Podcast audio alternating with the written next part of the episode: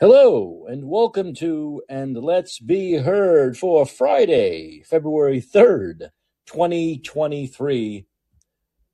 I'm Mike Cacciopoli. All right, end of the week, big Friday show. Big Friday show. And there's a lot to talk about. There's a lot going on. There's a lot happening, as usual. Oh, boy. Where do we start? Well, you know what? I think we're going to go back to 1984. Let's go back to 1984. And maybe many of you, I cannot believe this is 1984 already. Not 1984 in the sense of Orwell, although this is actually a chilling coincidence, but not 1984 as far as Orwell. It's 1984, the actual year. And I just cannot believe that. That was how many? I was 13 years old. So that was, oh my Lord, this is like going to be almost 40 years ago, right? Oh my Lord. Well, next year it'll be 40 years. The '80s, and you'll remember the Cold War, right? The Cold War in the '80s between us and Russia, and there were a lot of movies back then. I remember the 80s was one of them, Red Dawn, and it was about the Russians actually invaded our soil and these young American kids.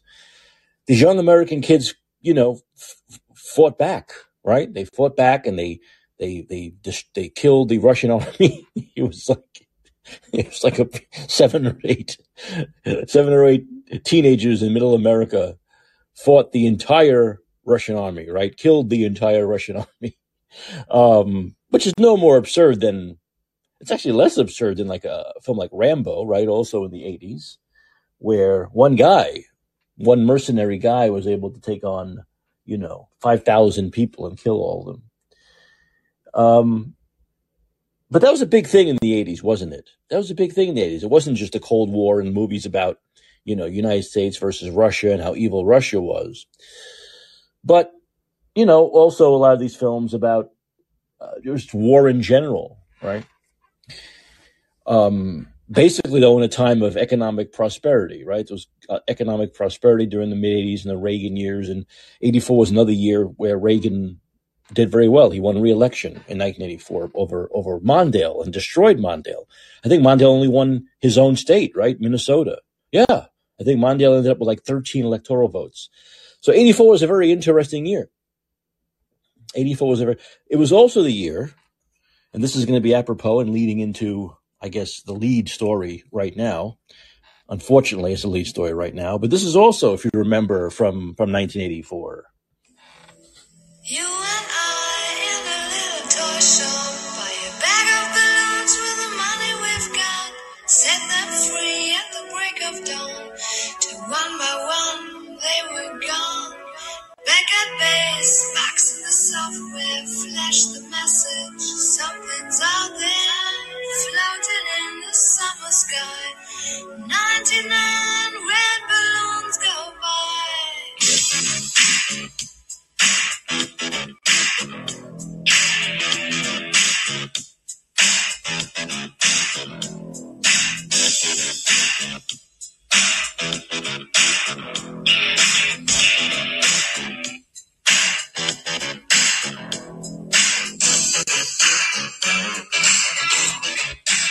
Okay, you'll remember that song. And there's actually if those of you who remember this, who are old enough to remember this, there's actually a German version of that also, right? I think the original version was a German version. That was Nina, right? So the original version was a German version. And then the German version was what? Luft? 99 Luft balloons? Right, so 99 red balloons. I know we're not dealing with red balloons, and there certainly aren't 99, at least not yet. I think we have like 96 or 97 to go. But we're certainly talking about white balloons, and a white balloon, which is, I believe, traveling at about 60,000 feet, right? I think it's 60,000 feet this white balloon is traveling. And it's well above, most airlines go to 35 tops. So this is double that. So there's no danger of an airline hitting it.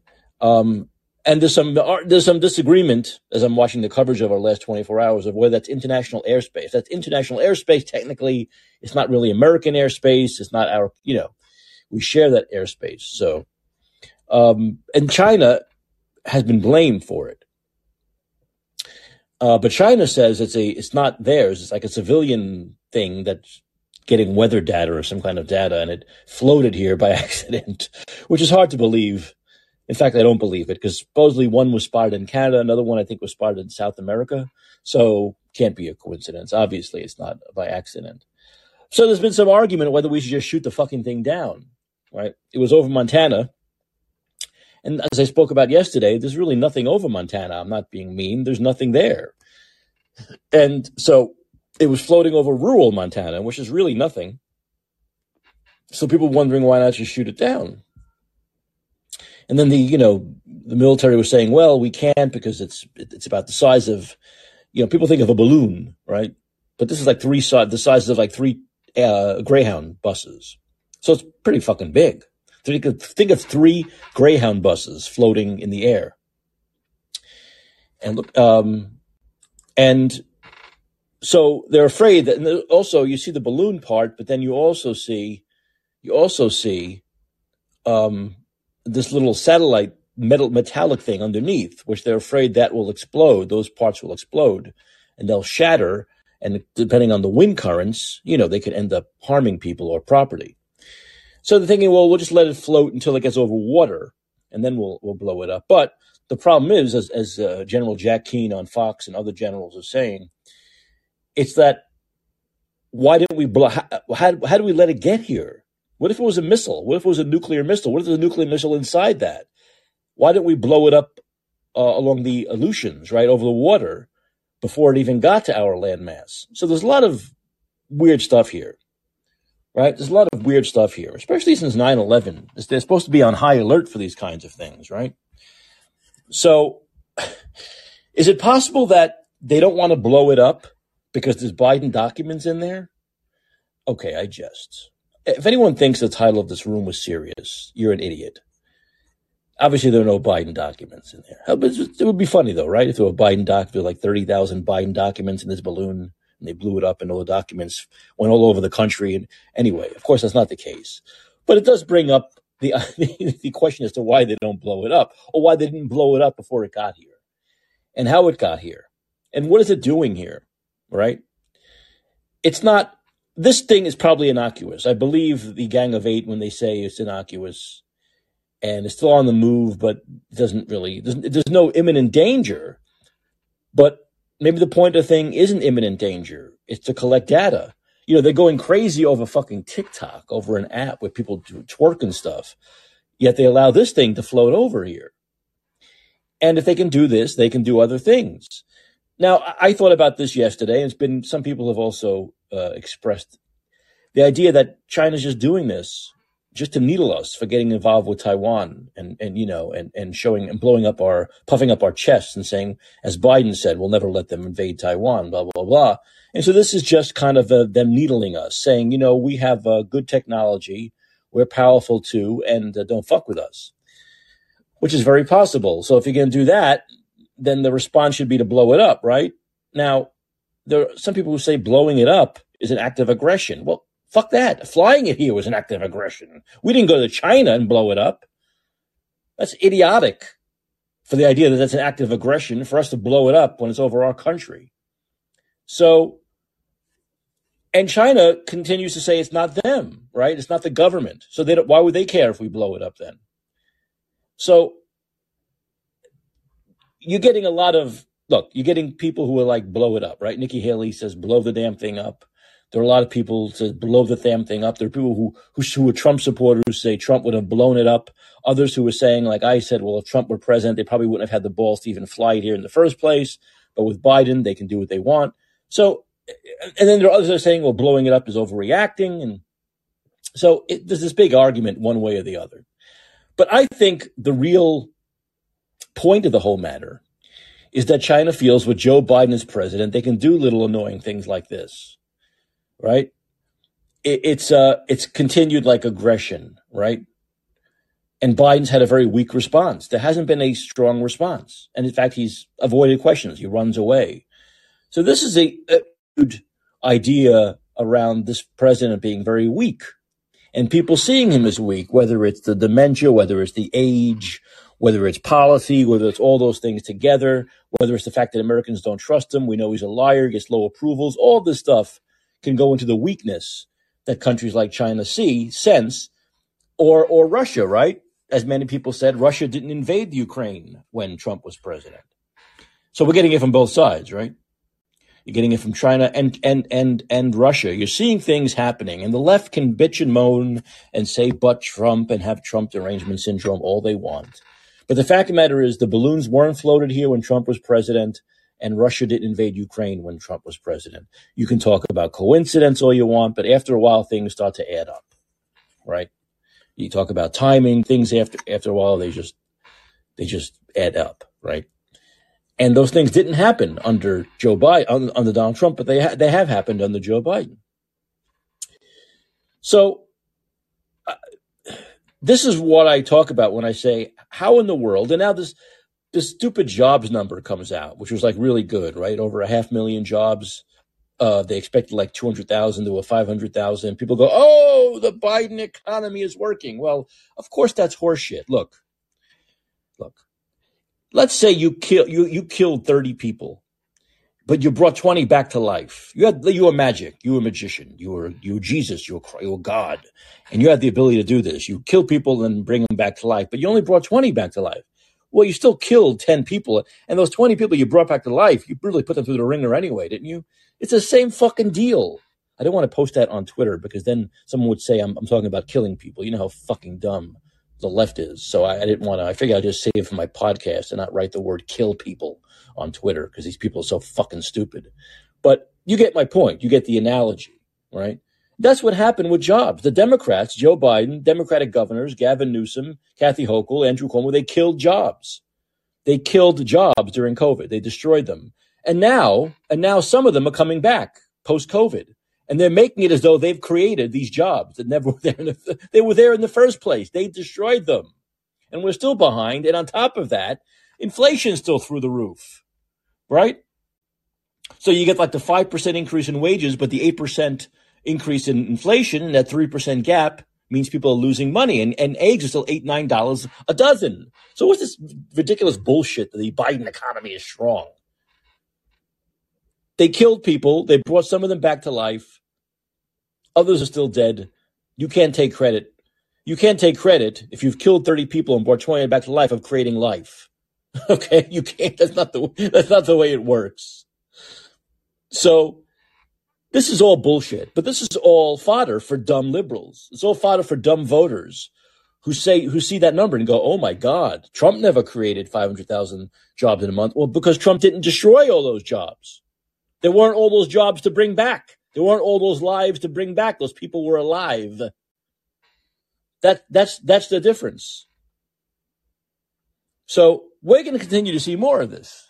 But there's also a lot of leading economists who say this job market's going to dry up. Unemployment, which is stated about 3.5%, is going to go up as this year goes on. So by the end of the year, unemployment will be up. And into next year, the recession will be even worse. So unemployment will go up. Gas prices will go back up. Inflation will continue to be high, and that will be leading into next year. So this little victory lap they take is going to be very short-lived, even though they don't even deserve this much of a victory lap, right? And what we are seeing, basically, is a very weak president. He is a weak president. He's seen to be weak. He is weak. You know, his whole promotion when he ran for president was all lies, obviously, because Joe Biden's been lying for half a century, but two major lies, right, that he won on. He won on, we're going to be seen much better now around the world, right? We lost all of our mojo. We lost all of our respect, supposedly, internationally with Trump, even though total bullshit. Everyone had enough respect for him where Russia didn't invade Ukraine and China didn't float balloons over here. But that's just the opposite. We are now seen very weak around the country, around the world. And the other lie, of course, was, hey, Jack, I ain't going to shut down the economy. I'm going to shut down the virus. Well, the virus was never really shut down. The economy died. So it was a total lie. Everything he said was a lie. Of course, get the vaccines, You don't get COVID. COVID ends. We go back to normal. All lies. Okay. So this weakness is what other countries aren't stupid. They sense this. Very, very smart people in China. They sense this weakness. They know there are a lot of people like me out here who think Joe Biden's very weak. He's a very weak president. It creates this idea of weakness around the world, and it gives them the gumption to do things like this. And they're proven right because there's no strength coming out of the White House. Either you have the president say, shoot it down, do what you have to do to shoot it down. If you have to wait till the exact right moment, we have the technology, do it, then do that, right? Or if you're going to come out and say, well, we're not going to shoot it down, but we are going to sanction China. We're going to go after them. We're going to retaliate. Then do that. But this whole like nothingness of like, oh, just let it fly. And if a reporter asks questions, run away is part of the whole weakness. China knew this would be the response. They understood that this would be the response. So why not take a chance? Why not take a chance when you know the president is so damn weak? Right? And it's amazing because we actually don't know what this thing is doing as it's flying across the country, right? Has there been any real data? Has there any real evidence of what it's doing? What is it doing? Is it able, does it have infrared? Can it see through things? Is it picking out nuclear installations? What is it doing? Is it collecting data? What exactly is that fucking balloon doing? It looks like a very expensive item. So what is it?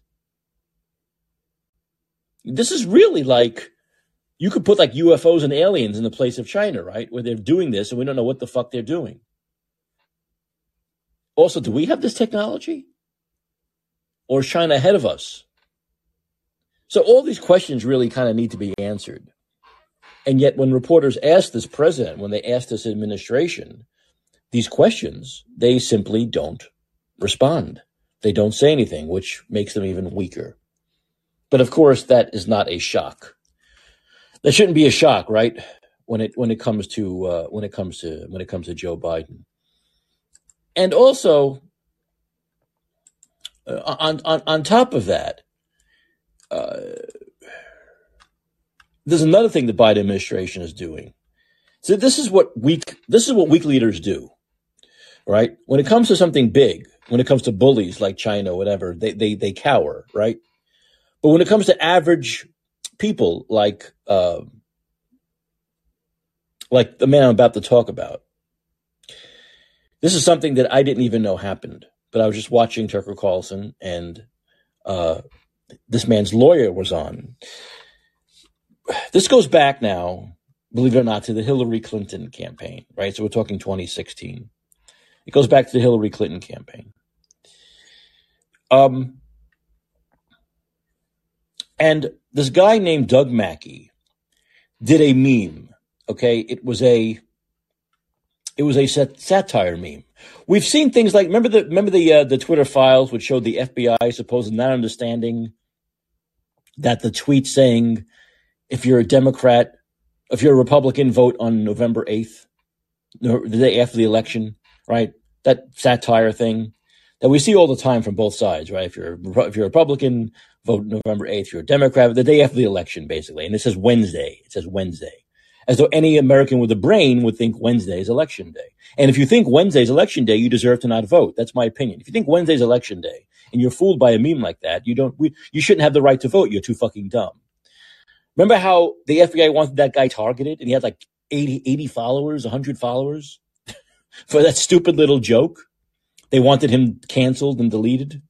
Well, this is the Biden administration going 5,000 steps further. This guy, and remember, this is the Hillary Clinton campaign. So this is 2016, okay? 2016. On January 22nd, 2021, 5 years later, 5 years after the 2016 election, 2 days after Joe Biden was inaugurated, Doug Mackey was indicted under 18 U.S.C. 241 for conspiracy to violate civil rights. Well, that sounds pretty serious, right? You want to know what his crime was? Prosecutors claim Mackey was behind the popular Trump-supporting Twitter account at Ricky Vaughn 99. Oh, yes, yeah, very popular. I've never heard of it. And used social media to spread disinformation relevant to the impending 2016 presidential election. Specifically, the government was concerned that disinformation spread by these individuals often took the form of memes. Mackey is facing, listen to this, up to 10 years in prison for what the government calls a disinformation conspiracy to deceive voters for actions that allegedly took place 5 years prior to his arrest. In addition to threatening to his own personal freedom, the outcome of this case will set important precedents on both the First Amendment and due process. Mackey has already fought the case for 2 years since Biden took over and is now headed for a jury trial in the Eastern District of New York.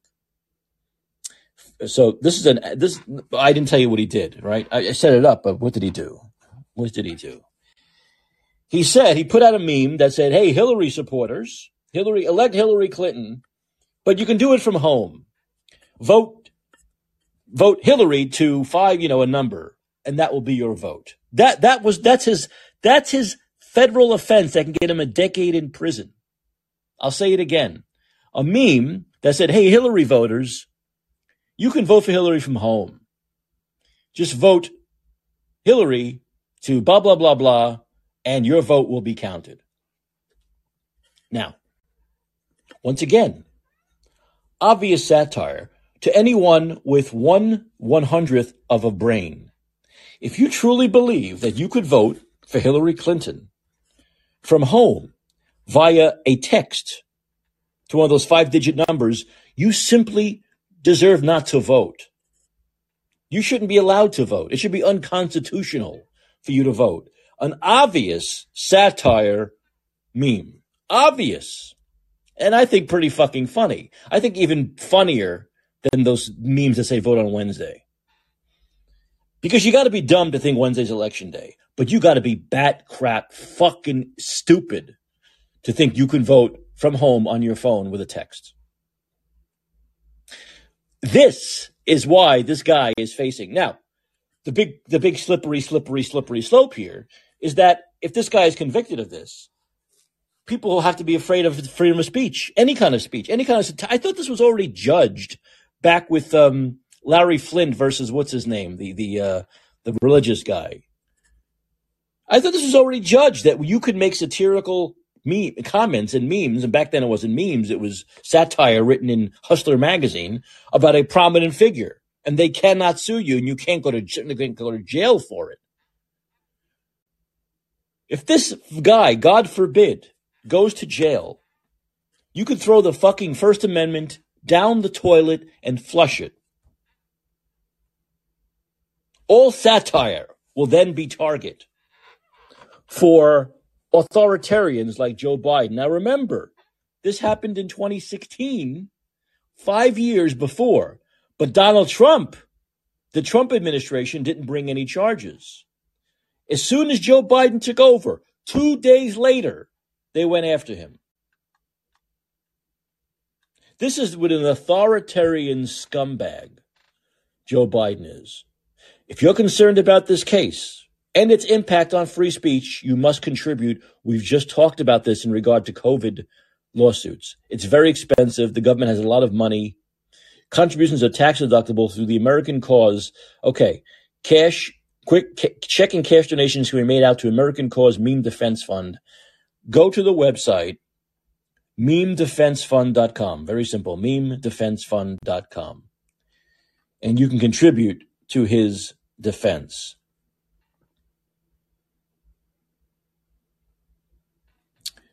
It's absolute, and you can also see videos of Tucker talking to Andy McCarthy, the former federal prosecutor, about the case. But this is how dangerous this Biden government. Now they're weak when it comes to the powerful. They're weak when it comes to powerful leaders, but they're strong. They're very, very strong when it comes to going after regular American citizens.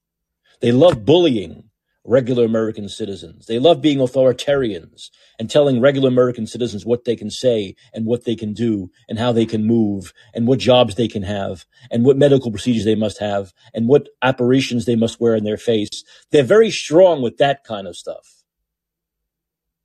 That kind of stuff they're incredibly strong with. And that's the trademark of an authoritarian dictator. They are weak at the core. The powerful can push them around. If you punch them in the nose, they melt. But they are very strong when it comes to bullying and punching down and destroying the lives of regular people. That is the prime example and definition of authoritarian dictator, which is what Joe Biden is, which is what Justin Trudeau is, which is what the hair gel king of California is. They're all petty tin pot dictators who, if you are strong and punch them in the nose, they go away. And the punching in the nose, unfortunately, while we, for some reason, are not able to actually do that literally to these people, although I'd like to be able to punch their dumb nose down their dumb, stupid throat. Hey, come after me, Joe, for saying that. Joey, baby, Amtrak, I pinch your cheek, you're a regular guy, Joey. But the punching in the nose, to be serious here, is the lawsuits. We have to sue them. We have to sue their asses. We have to defeat them. Once again, memedefensefund.com. Donate to Mr. Mackey. They're going after Mr. Mackey just as they want to go after what's his name with the fedora hat, with the Biden laptop. All right? Because they want to go, they just go after regular people who can't match them when it comes to lawsuits because of the money and the time. Joe Biden has no real job. He takes a vacation, 800 days a year. So he doesn't have to work. He has all the money in the world. The government has all the money in the world.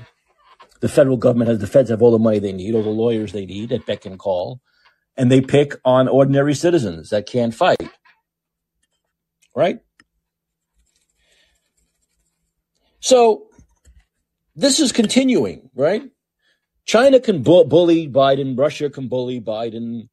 Ukraine, forget about even Russia. Ukraine's bullying Biden. Little nothing Ukraine. Zelensky's bullying Biden. They're all bullying Biden. I'm waiting for North Korea to chime in. I'm sure that will happen before next year. But the average American citizen is being crushed by him. He's got his foot on our throats, like he has a foot on the throat of Mr. Mackey.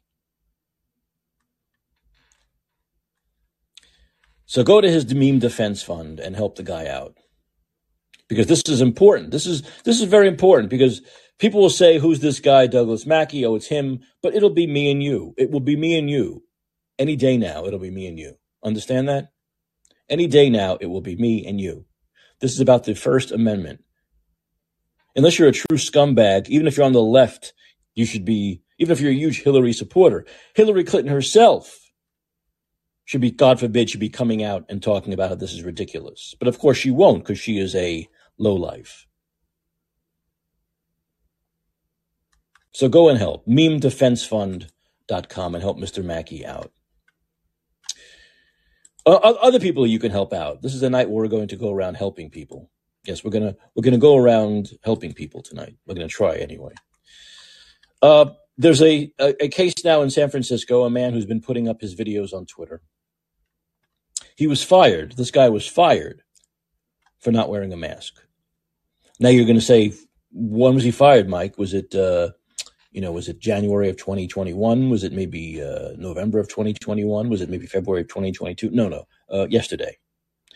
He was fired yesterday for not wearing a mask. And his job, I believe, from what he describes, if you go to the Twitter page, Santa Cruz Mountain Goat, it's at SC Mountain Goat, at SC as in Santa Cruz Mountain Goat. He explains it in a video. That he went to work without, it looked like some kind of an outdoor thing. It seems like it's like a construction thing. And he said he wasn't going to wear a mask. They want them to wear a mask. It was a site. He said, no, I'm not. And the foreman sent him home, said, no, you must wear a mask. This is a fireable offense. And they sent him home. And then they set up some kind of a meeting about a week later where they bring them in and they discuss it. And they discussed it and they decided that it was a fireable offense and they fired him. Simply because he didn't want to wear a mask in February of 2023. And so now he's going to sue. And he absolutely should sue. In fact, give me 1 second here and I'll queue up his his video on Twitter. I'll queue it up. But it's to the point now where they are getting so brazen. When we talked about yesterday about these little victories, and we shouldn't take victory laps, right? But this is the reason why, because they're continuing to do this.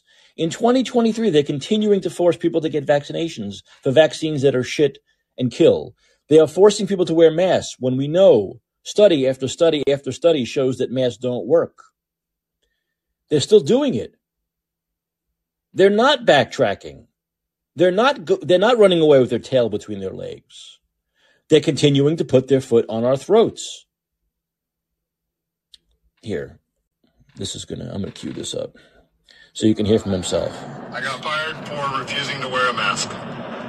Yeah. February of 2023, I got fired for refusing to wear a mask.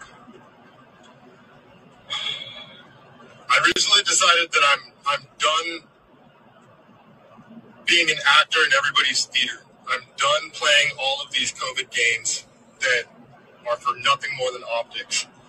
And yesterday I was at a job site in Pacific Heights, and I was instructed by the site foreman to put on a mask. And I asked him, would I not be allowed on the job site if I refused to comply? He immediately got mad and just called my project manager. He didn't even answer my question. I got kicked off the job site, and my boss sent me home. On my drive home, my boss's wife, who's the head of HR, calls me and tells me that his verbiage about me being furloughed until Monday was wrong. I'm being sent home with pay. This is a non-fireable offense, they tell me, but we have a meeting tomorrow at 8:30 just to discuss what happened. Well, that was today. I come into the meeting and they again tell me this isn't a fireable offense, but I need to be willing to comply with COVID policies. And I explained to them that I do refuse to wear a mask. And they continue to explain how it's no different than putting on foot booties when I go in somebody's house to do work. Clearly, I disagree with that, and I made that clear. But they basically told me that we need to separate if I'm not willing to comply with policies. And I told them that I'm not quitting. And they had a write-up prepared. They completely thought that I was just going to sign this write-up and we'd go about our business. And they were dumbfounded when I told them that I'm not willing to wear a mask anymore.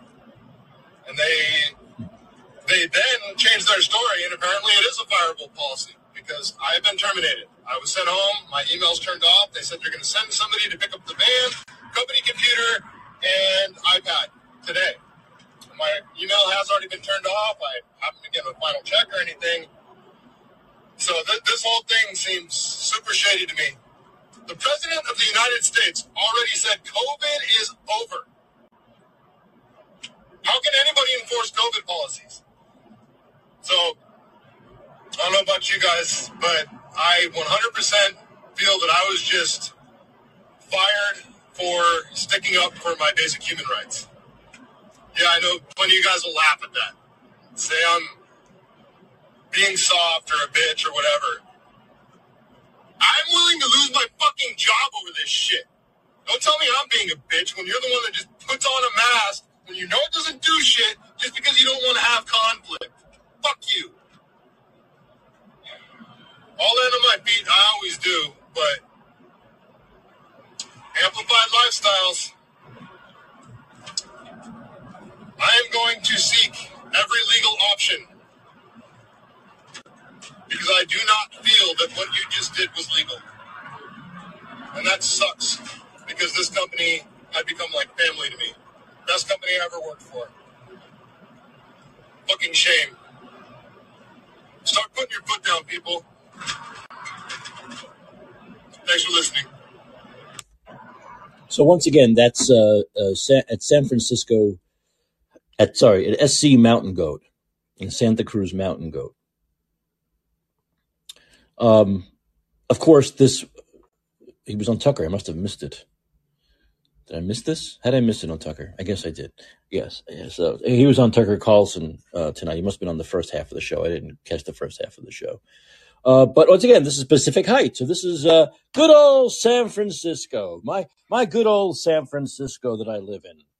So as he's talking, like I said, he's talking about like a site, a foreman. It sounds like a construction thing where a lot of it's going to be outside. And so originally they say to him, well, this is not fireable, this offense. But then he comes in and says, I'm not going to wear a mask, and they fire him. So this is how ridiculous, this is how moronic these people are. And remember, he's fired now. This is now, people. This is today. This isn't 2 years ago. Would have been bad enough 2 years ago. It was always civil rights. It was always unconstitutional.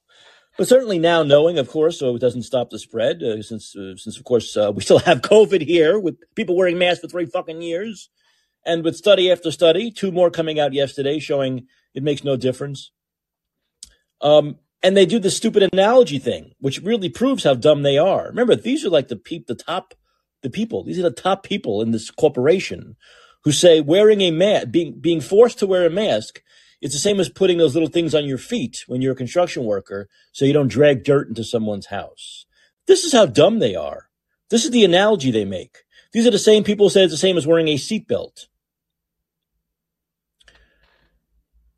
Once again, you're talking about pure ignorance, which is why these people just go along with this stuff.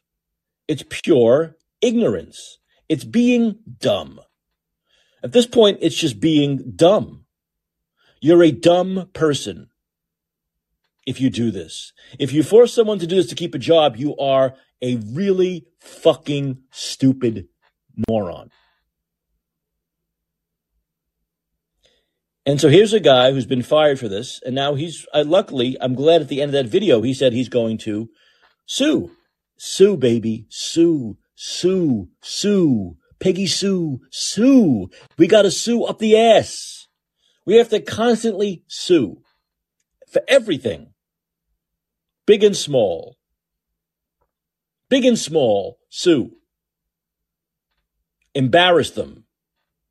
Get money out of them. That's what has to happen. Maybe they can use some of those unused COVID funds just to pay off these lawsuits that they have lost and will continue to lose. But what they count on is you not suing. They count on you just saying, I'll go get, like he said, I land on my feet. He'll get another construction job. But that's what they want to count on. Just go get another construction job where you don't have to wear a mask. And that's it. No. They have to pay. They have to pay for what they've done for these last 3 fucking years. They have to start paying. They have to feel the pain. They have to feel the pain of what they've done. And the only way they're going to do that is if people sue.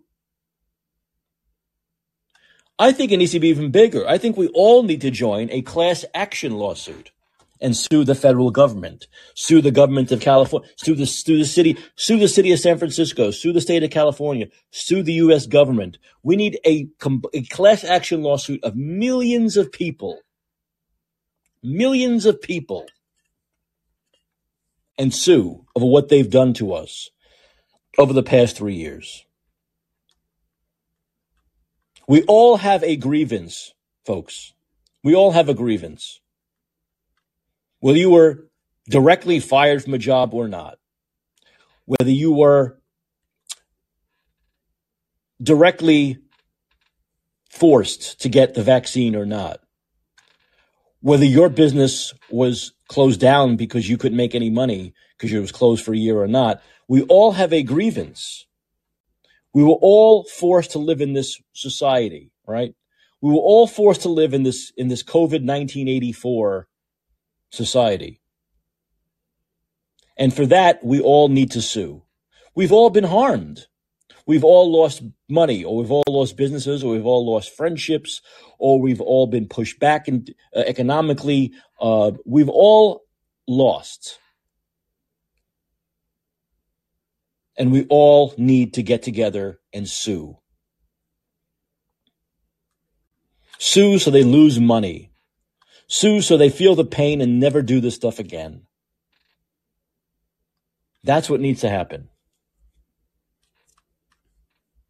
But speaking of masks, and speaking of COVID-1984, at Spiro Ghost, who's COVID-1984 on Twitter, has a video of Elon Musk coming out of a court in California, I believe, and he's wearing a mask. Now, I went for jury duty late last year, and they were still requiring masks, but only in the as idiotic as it is, they were only requiring it in the jury room, right? In the courtroom areas, the jury pool area, the courtroom. They weren't requiring it as you walk through the building because COVID only exists in the courtroom. It doesn't exist in the lobby area and bathrooms. That's science, by the way, proven science.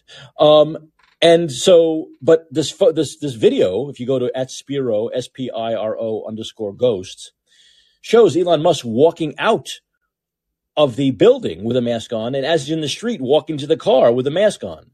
Is Elon Musk, is that a body double? Tell me it's a body double. Is Elon Musk really wearing masks? And what's interesting is there are people with him, like security, and they're not wearing masks. Only he is. So why? Even if he was told he should look, is anyone going to tell Elon Musk to wear a mask? Elon Musk, no, of course not. But even if Elon was wearing it in a certain room, why was he wearing it as he's walking out of the building and into the streets into a car with two guys around him who were not wearing masks? Does Elon Musk think masks work? Elon Musk doesn't seem like the kind of guy who believes masks work. So I don't know what that's all about. Maybe someone can clear this up, or someone can write to Elon and ask what the fuck he's doing wearing a mask now. Because as the mountain goat says, we continue to play into this theater. It's never going to end. We have to end this theater of the absurd. We have to stop. We have to get off the stage and stop performing this theater of the absurd, or it will continue forever. What's up? Yeah, I have a couple lawsuits that I would like to bring in, and I hope there's a moment where this becomes possible. And one is against the governor of our state. Early on, you know the story, early on in the lockdown, my father, who lived in Indio, California, was locked out. He has had Alzheimer's dementia. He was about 2 years into the diagnosis, extremely healthy otherwise. Couldn't go out to the club that he usually sang at. Couldn't go out to the gym where he worked out because all these things were closed down. He was confined home while my stepmother would go to work. He just rapidly degenerated. Lots of bad things happened because of that. It ultimately ended in his death just weeks later. And I'd like to sue the fuck out of that son of a bitch governor that we have. And I just hope that at some point the pieces all fall in place that this will be possible. That is such a grotesque abuse of power. And my father wasn't the only one, for sure. And from the very beginning, when shortly days after my father's death, I was walking into a grocery store, and it's a safer grocery store, and I walked past the security guard. Security guards wear a mask, and I just said, "Oh, nah, I'm good." Because I'm thinking about my father. I'm just thinking, I'm not putting up with this bullshit anymore. This wearing these masks is nothing but political. It's mainly happening in blue cities across the country. And I just said, I'm not putting up with this shit. So I'm walking around, and I'm picking up groceries, and the security guards following around and yelling at me. And then I'm slowly collecting people. By the time I was up to the cash register, and it was obvious that they weren't going to check me out, there was a dozen people screaming at me to wear one of these stupid fucking ineffectual masks, and they were yelling at me, calling me a Trump voter. It was just so fucking obvious from the beginning that this was about nothing but a political symbol that they were forcing you to wear on your face to humiliate people they thought were in some different political tribe. And that humiliation that they tried to bring upon so many people in this state that humiliation that they found, they were delighted. They triumphed in humiliating people like this. That cost so many people their actual lives, cost them their lives. That promotion of hysteria early in 2020 cost so many people their lives. As IDK said, all fueled by as IDK said, totalitarian theater. It very much is totalitarian theater. It is. And it was and it was nothing. There was no reason ever. I mean, any public health official knew from the beginning that these masks were totally ineffective. They knew that from the very beginning. But which public health departments were enforcing this? Blue cities all across the country. Totally political, nothing but a political symbol that you're being forced to wear on your face. Total violation of our First Amendment rights to be forced to wear a political symbol on one's face. That is fucking heinous. Putting aside what wearing that symbol did to people's minds in this state, and the ugliness it caused between so many people. Putting aside all of that, just the fact that they were causing you, they were forcing you, by virtue of these edicts coming from public health, forcing you to wear a political symbol on your face. When from the very beginning, everyone in public health knew that that's what was being done. That is grotesque. Well, and the political symbol, and these are people who in general have no problem with political virtue signaling symbols, right? They'll have Ukrainian flags, you know, they'll have My Body, My Choice. They'll have the LGBTQ, the new flag with like 85 different colors that if you're epileptic, you go into a seizure. This kind of stuff is fine for them. They can wear on. They want to force hockey players to wear these, you know, the pink jerseys. All this stuff is fine, but then when we talk about being forced to wear, what you consider is right is a political symbol, basically. Yes, look how dumb they are, Daniel. As I said, how dumb they are. When they compare mask wearing to wearing things on your feet so you don't track dirt in, or mask wearing to wearing a seatbelt so you're not propelled through a windshield or whatever. But the fact of the matter is that these people are so dumb, they thought they automatically called you a Trump supporter. You of all people. Yeah, exactly. Exactly. Which proves from that day forward, it was just so clear to me that this had nothing to do with public health, that this was only about politics, and it was only, in the case of masks, about humiliating the other side in this political war, humiliating them. What could be more humiliating than being told what you had to wear? You had to wear something on your face, not even some little emblem on your T-shirt or something like that, something on your face that protects you, that muddles your speech so you can barely communicate to people.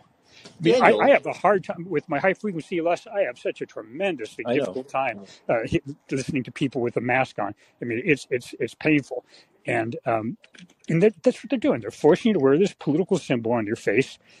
At some point, when the hysteria dies down and public realizes those were that weren't just totally political animals in all of this, and they realize how much they've been lied to. There will be court cases, and there will be a moment in time, a long moment in time, in which justice will be served on many fronts. I'm confident of that. I just hope that it's basically like a talisman. Basically, that's what it is, right? It's worse than a talisman because it's a political symbol. It's no one's wearing it. Most people aren't wearing it willingly. They're wearing it out of fear of social consequences, and they're wearing it because they think they will not be able to go get groceries. I ended up finding a grocer that simply didn't care and was willing to pay, 10, 15% more for groceries to use a small grocer to get everything that I needed. Yeah. And that's how I never had to wear a mask, except for when I had my annual physicals, and I just kind of bear through it. And doing the rain dance in the streets during dry season is as effective as wearing a mask. Tying two bones together to create a weapon is as effective as wearing a mask. These are Neanderthal These are just Neanderthals who believe that something like that protects you from the virus. I mean, it's truly medieval thinking, medieval medicine, basically. Yeah, but it's far worse than that. It's as though they are coming at you with a gun and saying, "Here's those two bones," and those two bones will protect you from my gun. And everyone understands it's not true, and everyone understands that you're going to be. Yeah. Exactly. You know, it's that now. Did you see what Hollywood? Some people in Hollywood want to do. They want to picket until everyone in Hollywood who works in the movie business has a vaccine. I mean, these are morons. They really are true morons. Well, it's nothing more than the continuation of the politics wrapped up with this whole thing. I mean, it's politics with masks and humiliating people by forcing them to wear that. I mean, they take delight in they wear them because they think that in their wearing, they are forcing others on the other side of the political spectrum that do not want to wear them. They think that they're forcing them, and they are. They're by many mechanisms forcing them to wear masks. Same thing with the vaccines. They think that by making these vaccine mandates all along, that they not only humiliating people, violating their actual personhood by forcing them to get vaccines. These people are just taking delight in the fact that they are just violating our basic rights in so many different ways, because of the political tribe they belong to, and because they think they can do it and get away with it. It is the worst. We have seen the worst of humanity during these last 3 years, and we've seen some of the best humanity. Made good friends, learned who are the real patriots in this country. Patriots by way of those who really support our Constitution and everything about the Constitution that has made our country the beacon that it has been for so many, for over 250 years of freedom. We've sorted out who's who in these last 3 years, and it is just mind-blowing. None of us could have thought we would ever be in this situation, where family members were pitted against family members, communities were pitted against communities, people were dying simply because of some asshole in the governor's chair that wants to declare a state of emergency and lock everybody in their homes. And I mean, no one could have thought that would have possibly happened. It was so far-fetched. It was such an egregious abuse of rights that none of us would have gone there. And it happened. And it happened because these fuckers, these people of my former political party, are just hateful, vengeful people. And they're the opposite of what they claim to be, which is the, the open-minded, tolerant left. And like you said, they just want to take away people's rights. That's what they did. They've been incredibly fascist, incredibly authoritarian, and they continue to do it. There are a couple of other stories I'll read in a moment. One is about if you've heard about this, another great San Francisco nugget. Did you hear about the pizza shop employee who wouldn't let the police in? Yes. Yeah, there's been a few incidences of that in San Francisco. This is worse. This was like someone who was an employee for like 2 days. They were in training. I'll read the story, but think about that. Someone who's in training. They just took the job 2 days earlier. Think they have the fucking right, the balls, to prevent the police from coming into the business. Once again, they want to control everything. Then there's another story I'll read. If you let me guess what color the hair of those employees were. Oh, pink, red, and blue, and green. Yeah. No. Blue and yellow. Yeah. There you go. And there's another story of a museum. Have you heard about the museum in New York who kicked kids out? The Smithsonian Museum, the National Air and Space Museum in D.C., kicked out a dozen Catholic high school students and their chaperone for wearing beanies inscribed with the words pro-life. Now, wait a minute. When did this happen? This is January 20th. This was during the This is what makes this worse. This happened on the day of the pro-life rally in D.C. Oh my God! So what?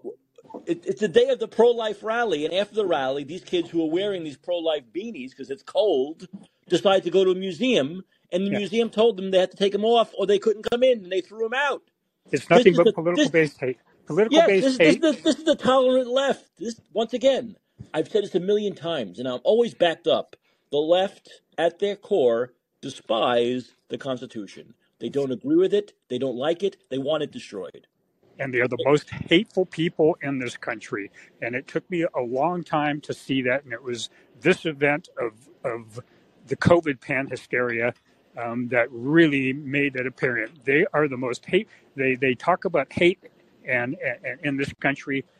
They are the epicenter of hate.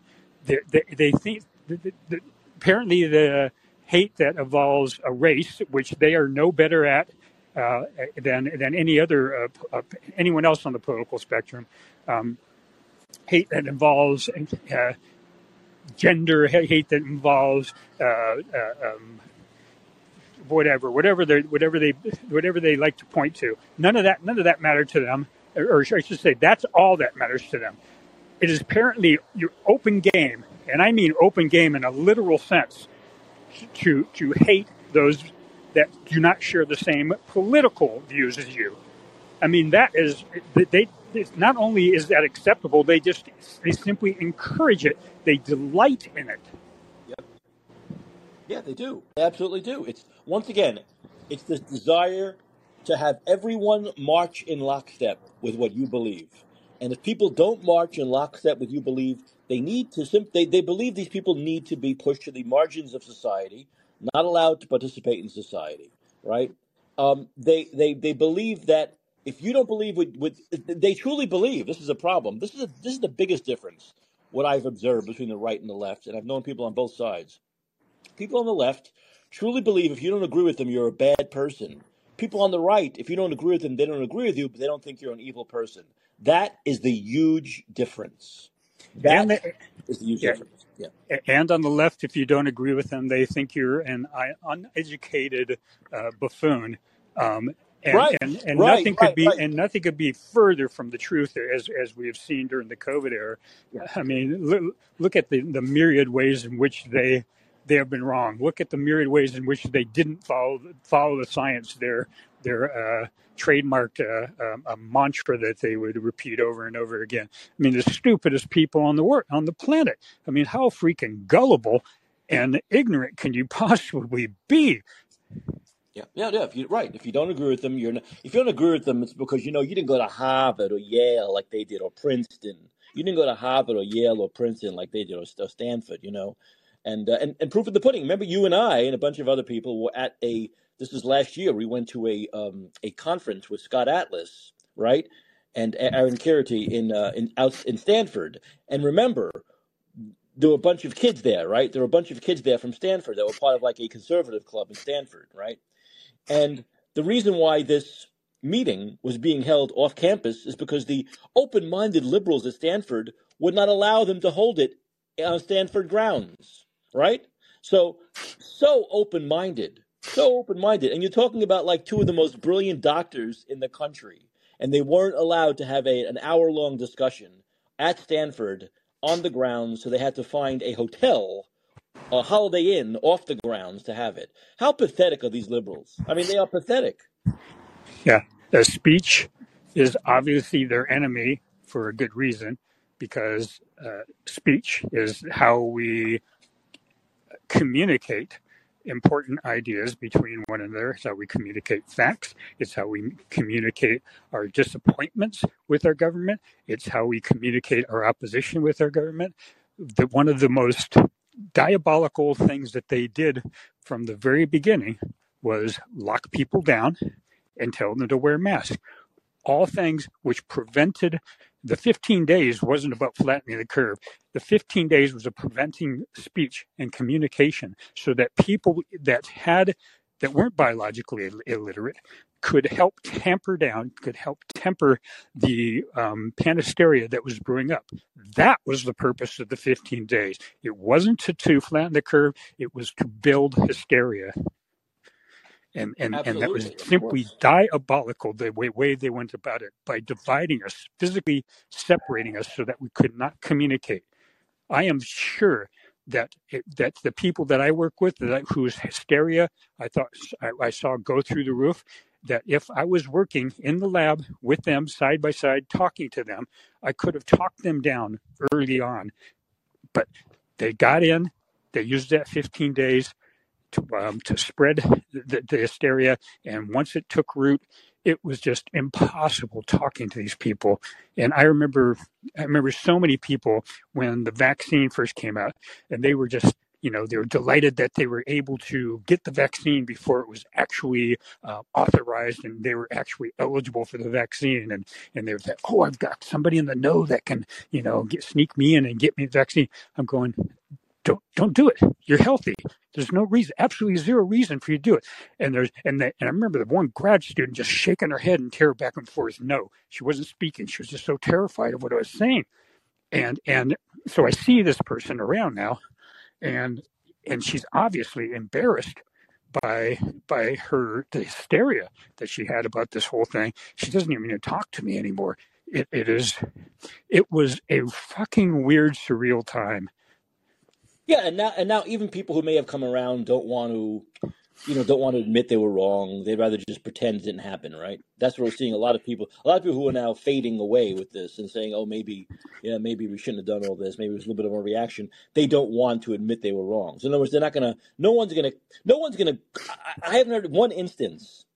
Maybe we can make this a show. Maybe people can call in and say if they've had any instances where people drop them, the liberal friends drop them, and then have come back asking for their friendship again. I guarantee you there's no instances of that whatsoever because people are too proud, right, to admit they were wrong. They dug a hole so deep that to come back and try to ask for something like that, there would be some serious what's the word that I'm looking for? Down. It's a word that's often used in the military. There'd be some. They'd get a serious talking to. I don't think anyone's even tried. I don't think they've even attempted it. I've had friends that have attempted to do that. But well, there you go. You've actually had friends who dumped you during COVID and now tried to come back in your life again. Yes. But have they tried to ask you for forgiveness?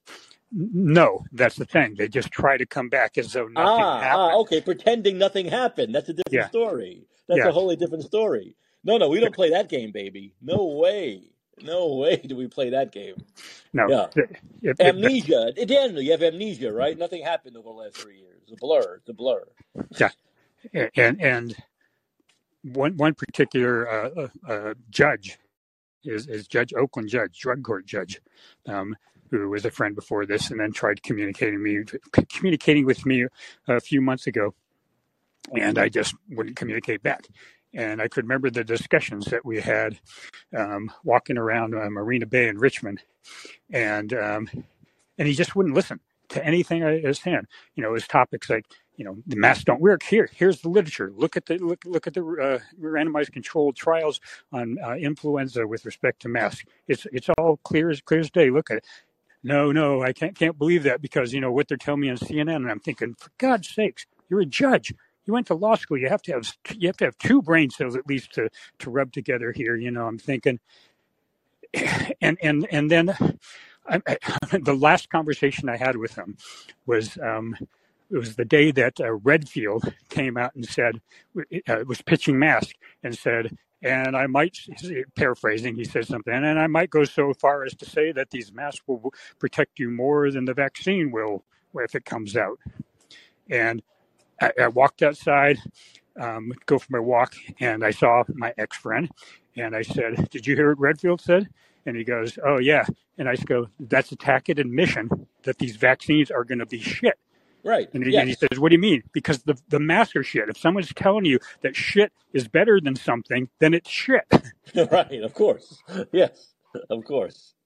And that's when he totally freaked out, blew up, and was yelling at me. You don't know what you're talking about. And so here I am, an MD, PhD, talking to this judge, And this judge is just doing nothing but parroting what he's hearing from CNN, Washington Post, New York Times, that is doing nothing but drumming up hysteria. Yeah. And that's all he can do is repeat shit. He's got no knowledge base whatsoever, and he's telling me what is what.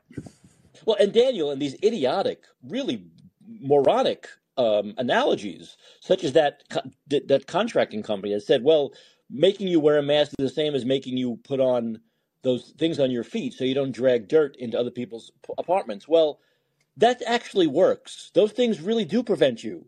See, that's a real thing. You see, it's reality. You put those things on your feet if you're a construction worker because that actually works in not dragging. Or the seatbelt analogy. Yes, the seatbelts have actually been proven through studies to work to save lives.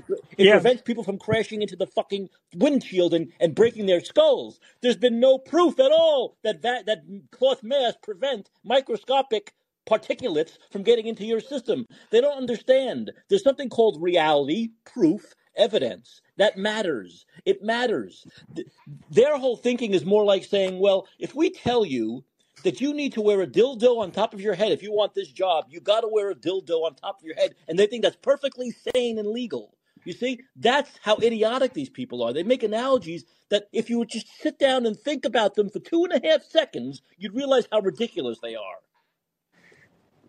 Ridiculous with respect to efficacy. If the efficacy of interest and concern is reducing transmission of disease, not ridiculous if the efficacy is humiliating us. Right. Well, that's it. That's it. Yes. That is what they were concerned with. Right. Right. Yes. Yes. It was very effective in humiliating people. And it continues to be effective. I don't know why Elon Musk is wearing a mask. I couldn't believe that video. I'm shocked. Well, wasn't he coming out of a courtroom? And there's courtrooms. No. He was coming out of the building, and there were two security guards around him coming out of the building with him, and he had a mask on, and they didn't. What? Wasn't it? He's got some suit in California that he has to deal with. Wasn't he in court? But there were two guys next to him not wearing masks, Daniel. Well, they could have taken them off just before. Well, why didn't he take the fucking mask off? Once again, I was in a courthouse a few months ago, and the rule in this asshole San Francisco – he probably was in San Francisco or somewhere in California. The rules here are still – that in the courtroom area where the judge is or where the jury is assembled, you must wear a mask. But in the hallways or in like the bathrooms or in the entrance area, the common areas, you don't have to wear a mask. Because as we know, COVID exists within the courtroom area, but not the hallways, right? So he was obviously out of the area where he had to wear a mask. Now, if you want to give him the benefit of doubt, you can say he was just too lazy to take it off. Or there's a lot of famous people, celebrities, etc., that really liked the masking thing because they could put sunglasses on and their face mask and go out in public for kind of the first time.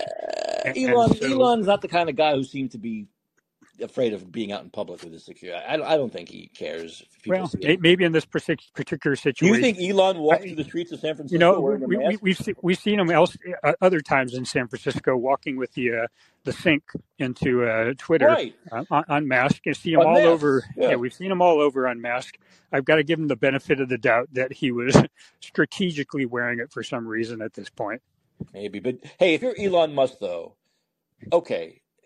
If you're Elon Musk, they're gonna tell you must wear a mask in the courtroom. You're gonna listen to them. What are they gonna do to you? I mean, this is where it has to end. We need people from like all levels, not just our construction worker who was fired, but also people like Elon Musk saying, "No, I'm not gonna wear the fucking mask." If enough, you and I know that. If enough people did that, this would go away. We know that. That's what I've been doing from day one. Yeah, if you could do it, Elon Musk can get away with it. Yeah. That's why I have to give him a little bit of benefit and think it was strategic. There has been times. There was one time when I used a mask strategically, and I delighted in wearing it because I was used. I'm not going to go into the details, but I delighted in wearing it because it served a purpose really well against the people that were making me wear a mask. I guess so. I don't know. I just don't want to see. I'm like you. I don't want to see people with masks anymore, regardless of. Yeah, no, neither do I. And everyone should do their best to make that example and show us their faces. And And not only that, they just, I don't really want to go there. So I'll just leave it at that. I'll say good night. I think I've that's probably more than I need to say. No, and, great call. It was one of your top five calls of all time. Top five calls. All right, take it easy, Daniel. Have a good night. Thanks. All right, I do want to read the. I think once again it shows how the tolerant left is not. The tolerant left is anything but tolerant. A San Francisco pizza shop fired employee after a group of San Francisco police officers said they were mistreated at the establishment. A week ago, the San Francisco Police Officers Association posted on Twitter that an employee at Pizza Squared on Brennan Street told several of our officers they were not welcome in the restaurant. The police union went on to say that it reached out to the restaurant owners, alerting them of what the SFPOA called the workers' shameful and hateful actions, and they received a swift apology for the incident. On Twitter, the restaurant also offered this update. This employee was a trainee and on his third day when our shift manager told us about the incident after it happened. We expressly told him we didn't share his views and he was out of line. He was fired at the end of that day. In a statement sent to KTVU on Tuesday, SFPOA President Tracy McCrae shared, our officers were surprised and dismayed by the bigotry. The statement went on to say, we were pleased to receive an immediate response from the owners, including a sincere apology for their employees' actions and a commitment to meet with the affected officers and make this unfortunate situation right. McCrae also noted that officers have frequented the restaurant and had not faced such mistreatment in the past. The incident touched off hundreds of comments from Twitter users, including many who were critical of the SFPOA for posting about it in the first place if action was taken. A spokesman for the police union told KTVU that prior to the tweet, the incident had already been shared on social media and that the intent of the union's post was not to disparage the business, but to explain what had happened, including providing an update on the business's genuine and heartfelt response. In an email to KTVU on Tuesday, the restaurant said, only comment we have is that none of this is political to us. Any employee of ours who mistreats our customers will get the same outcome. We just want to make good pizza and serve anyone who comes in with a smile. Okay, so this has happened a couple of times, at least two or three times here in San Francisco. And recently a Fox News contributor whose brother was killed, I believe in Chicago, because of all the horrible crime violence there. And he's been on Fox a lot to talk about gun violence and such. And liberal DAs. He was in, I believe, a restaurant with a bunch of friends and was talking politics as I talk with my friends at restaurants about politics. And the owner of the restaurant, this wasn't an employee. This wasn't a 3-day employee. This was the owner came over and told them to leave because he didn't like their conversation. She didn't like their conversation. Think about that. The owner of the restaurant was eavesdropping. It's not like they were talking and screaming and standing up and standing on a table. They were just having a conversation. And you can imagine it was busy. It was like a Friday night or Saturday night, I think. There were tons of tables there. But the restaurant owner is so obsessed with Trump derangement syndrome, obviously, that they were over eavesdropping. It's bad enough that the owner eavesdrops on conversations of people who spend money in their establishment, but then she asked them to leave because she didn't agree with what they were saying. How sick are these people that they have the fucking balls to do this and then call themselves tolerant and open-minded and loving of the First Amendment? Oh, they love the Constitution. But if you don't like, but if I own a business and I don't like your conversation that I'm eavesdropping on because I have no fucking life and I have Trump derangement syndrome, I ask you to leave. How sick is someone who's giving them money to the establishment after it was locked down for months and months by their fucking Democrats that they vote for? These people are really fucking insane. They're insane. Open the mental institutions again. Throw them in. Speaking of insane, we'll move to an even more insane story than a restaurant where a 3-day employee had the balls to tell cops to leave. A 3-day employee had the balls. Think about that. Think how nutty these people are to have the gumption to do that as a trainee on your third day, as though you own the fucking business. Well, even worse, I think, is a story of a group of about 20 Catholic school students who were part of the pro-life rally that happens every January 20th. In Washington, D.C. So they're in Washington, D.C., and they go to their little pro-life rally, and they have little beanies on that say pro-life, you know, because when you go to a rally, you know, like gay rights rally, they have flags everywhere. Ukrainian rights rally, they have flags everywhere. So they had little beanies on because it's very cold in January in Washington, D.C. that said pro-life. That's all it said. Pro-life. It could have said San Francisco Giants. It could have said Kansas City Chiefs. It said pro-life. And they walked into the museum. And this is the Smithsonian National Air and Space Museum. And they kicked out, this is 12, it was 12, a dozen Catholic high school students will end their chaperones for wearing beanies inscribed with pro-life messages. On January 20th, students and chaperones from Our Lady of the Rosary School, based out of Greenville, South Carolina, traveled to D.C. for the annual National March for Life. The group members were all wearing matching blue beanies with the words Rosary Pro-Life. The American Center for Law and Justice, ACLJ, representing the parents of some of the students. No, this is not the ACLU. This is the ACLJ.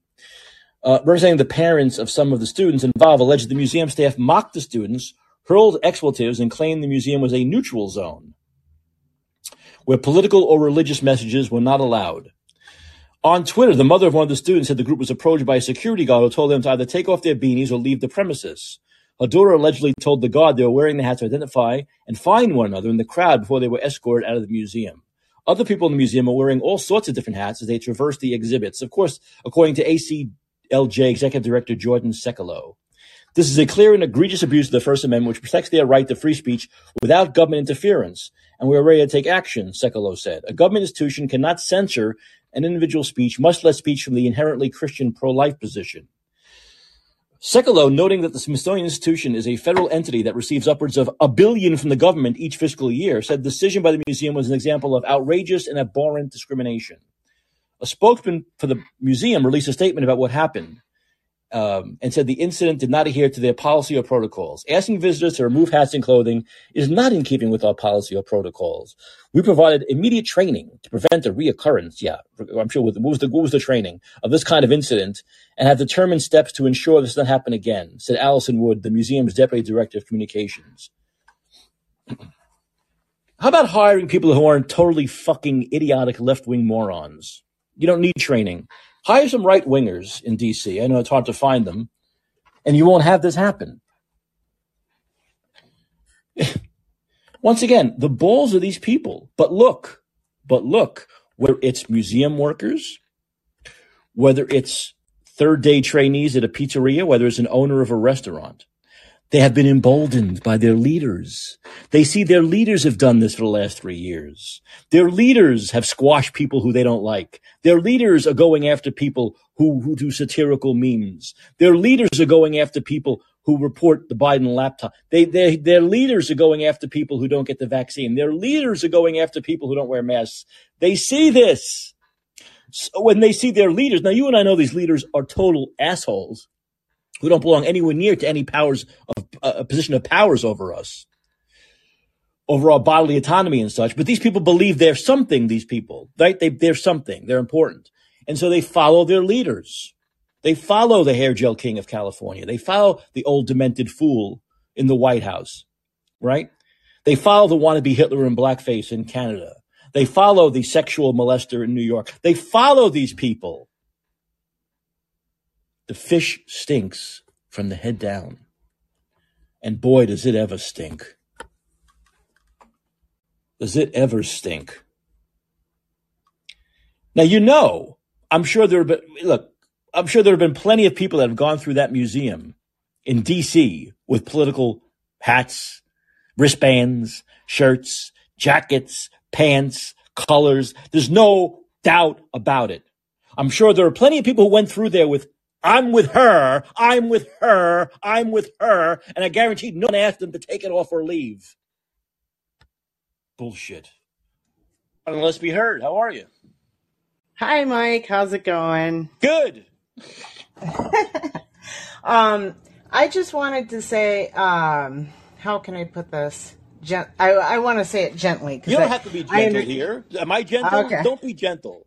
No, you're not gentle. but I don't want to give you the impression that I'm some kind of a left-wing, fruitcake or anything like that. It's okay. But anyway, the thing I wanted to say is I have stopped doing that, you know, like saying left wing, right wing, Dems, mm-hmm. Republicans, they're mm-hmm. all the same. Mm-hmm. They're two wings of the same bird of prey, you know, and now they're preying on us. Empires come home to roost. So, like the biggest thing I wanted to say is,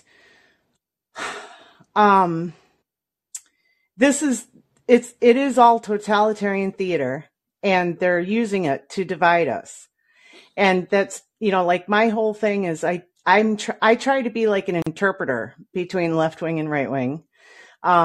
I try to like point out what they mean when they say something.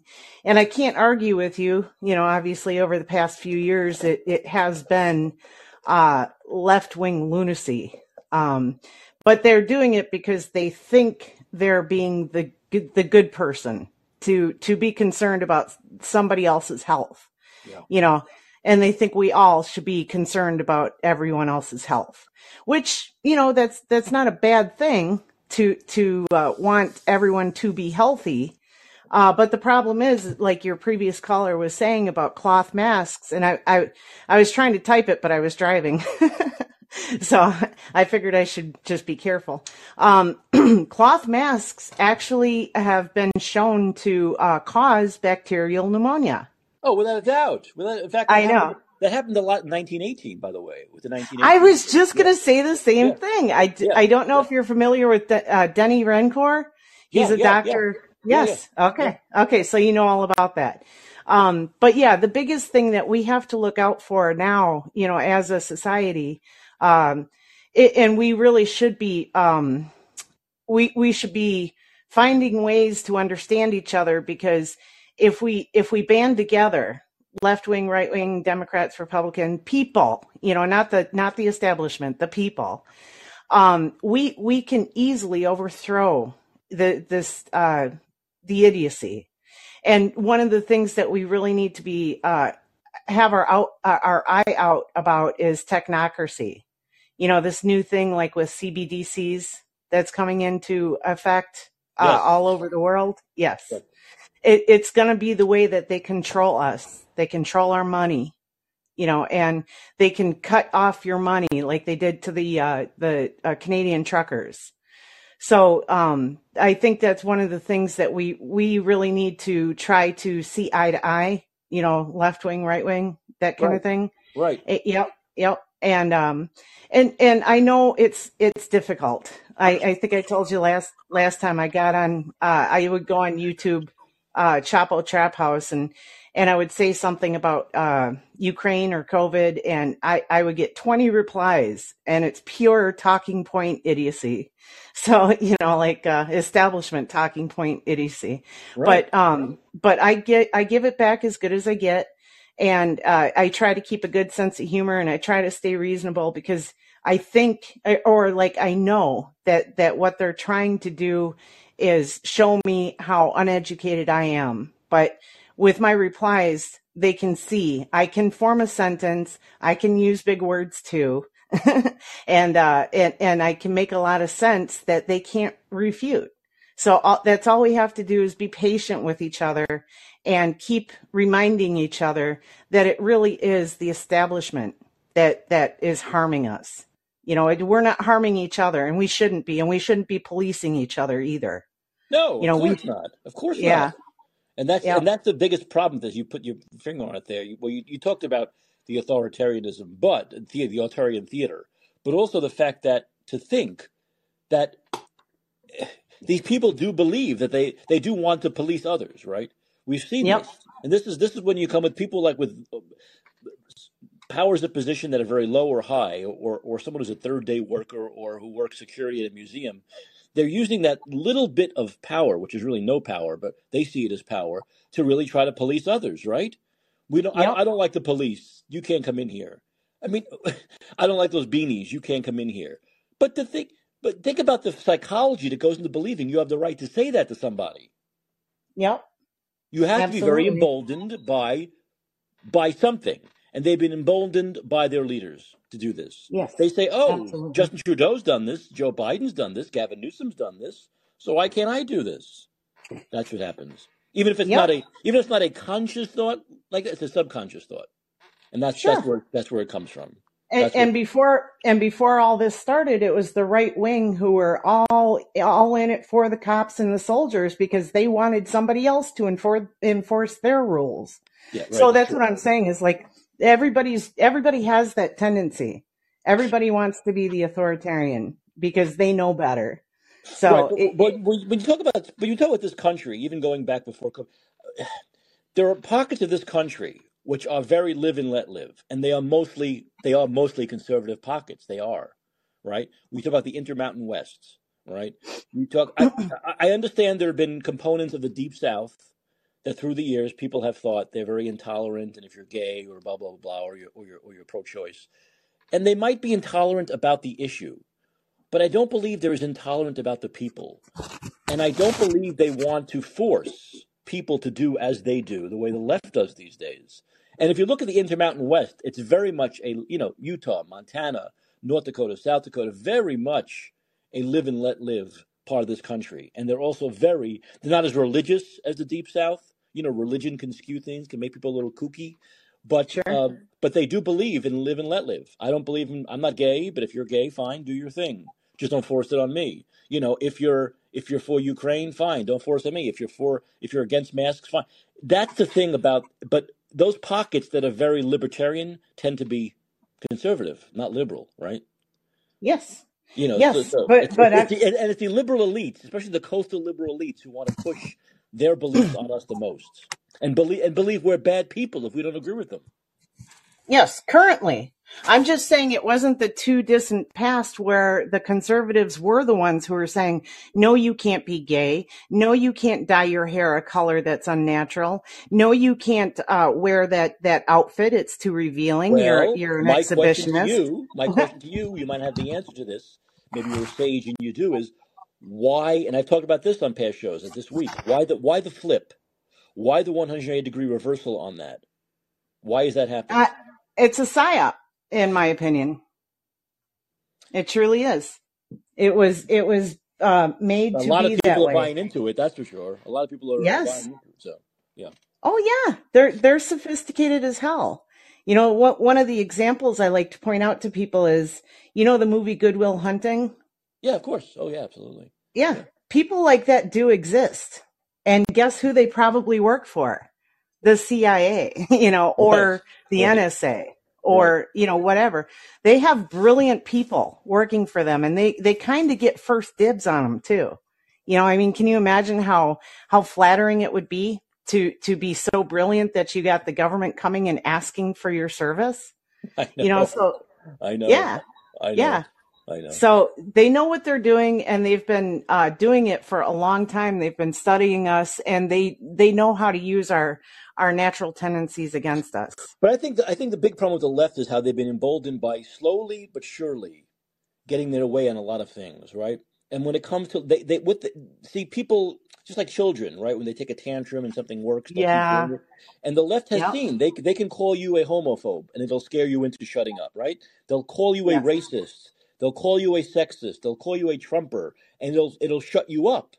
They've known that they've seen that works now. They've gotten political clout when it comes to that kind of stuff. So that you give an inch, they take a mile, right? Exactly. And we saw that on the House floor with the ridiculous AOC, right? Mm-hmm. Ridiculous AOC and Omar and Talib, and Talib is crying. She's doing this Oscar-worthy performance. Right? Crying. This is about a beautiful black woman, and then you go, okay, let's take a look at this logically. I know logic doesn't matter. She was doing a performance. She knows it's a performance.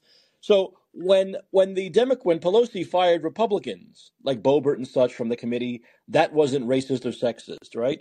And now you have the Republicans taking people like Schiff. Let's see, they took off Schiff, Swalwell, and Omar. But they're sexist and racist when they do it to Omar. It's so stupid. Yeah, but once again, they know this works. The left knows this works. They go boo. The problem is now for them is that more and more people like myself and others are starting to stand up and show them, stick the hypocrisy in their face, right? Yes. And just laugh at them when they put on these ridiculous performances, right? Just laugh at them, mock them for doing it. And that's right. Laughing at tyrants. Once they learn it doesn't work anymore, they'll stop. Yes. And in the meantime, I just don't want to see more divisions being made. I don't want to see more, like, the chasm being wider. You know, that's part of the reason why I like to consider myself an interpreter and try to remind people that it wasn't so long ago that the other side was just as bad. And they are both just as bad. And like I said, they're both wings of they're two wings of the same bird of prey. That's our government. Our government is monstrous. And they've been doing this to the entire world, mostly, you know, Latin and South America and Africa, because they can't get away with doing it to Europe, although they're kind of doing it now by blowing up Nord Stream 2, you know, Yes, we're trying to make Europe basically dependent on us. Although I've heard that's a Russian propaganda talking point, so I don't know. I really, you know, I'm not picking sides. That's the other line of you know, that's the other thing the left likes to do, is they'll just, if you disagree with them on something, they'll say, "Oh, you're a Putin puppet." Yes. I wish I was getting paid for what I think and believe in my heart and know to be true.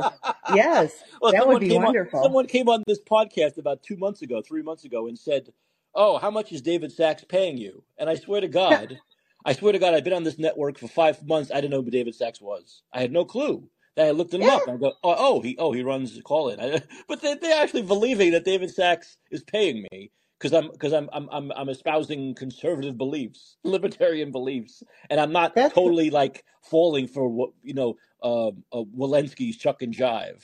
You know, Zelensky or Walensky's Chuck and Jive, you know?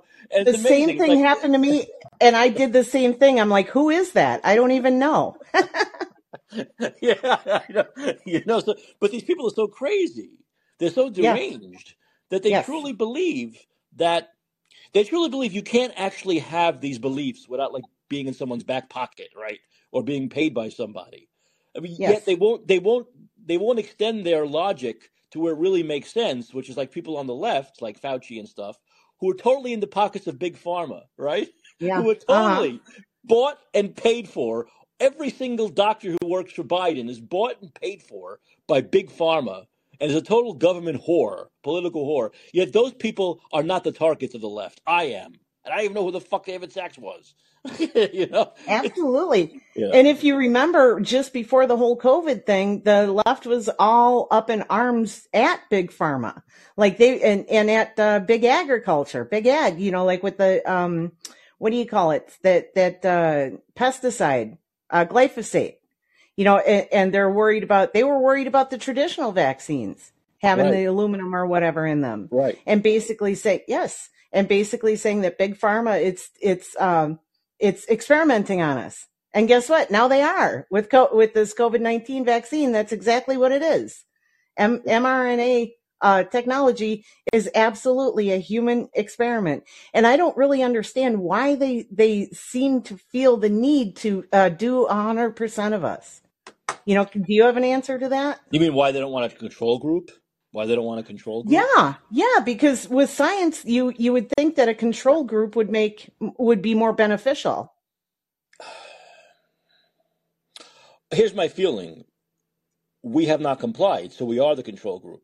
So I think they understood that there would be a natural control group, right? They didn't have to say we want a control group. There were people like us who weren't going to do it. They knew a chunk, a percentage, a decent percentage weren't going to do it, and that would end up being the consequential,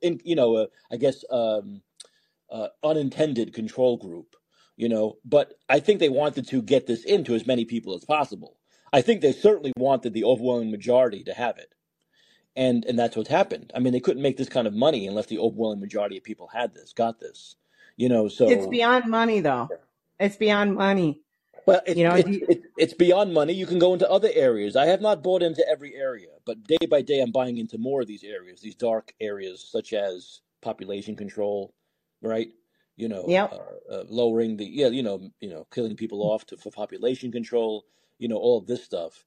But I heard another rumor too, that it was there's some kind of a mechanism that happens that they knew about that reverses aging. And I think that it's actually experimentation to because these freaks, these establishment ghouls, want to live forever. So well, I think they're experimenting this idea of like the government like doing experiments on people. This is actually like a proven fact. It has happened throughout time, right? It has happened throughout time. Mm-hmm. This is like real history. This isn't made up. This isn't tinfoil hat Alex Jones. This is real stuff. The government has done experiments on its people throughout the ages, right? So the fact of the matter is, people who say, "Oh, that's not possible. No, no, never." They don't know history. They don't understand. No. They don't understand history. Or these people who say, "Yeah, it happened, but we're so much more enlightened now. We're much nicer. Our government's much nicer." Oh no, they're sophisticated. Wait a minute, and the press would be right on it. Yeah, right. They're also gotten paid for. Yeah, have they not heard of Bill Gates? Yeah, he bought his image. He bought his public relations. The press is Don Lemon. Are they fucking kidding me? Yes, I know, right? It's hilarious. It really is. It's so funny. You know, you can, and we should just laugh at these people, because laughter is what really takes most people down. If you just laugh at them and just deny them any power, that usually is what can really make the witch melt. And I hope that that works. You know, I get too angry. I should just laugh all the time. Like I should do like a Kamala. You know? Right. Yeah, I mean Kamala. Did you see that 600 people died in the plane crash? She's what a fucking moron she is. I mean, Jesus. Wow. You know? Yeah. You know? She has no political she used to too. She used to have a political skill.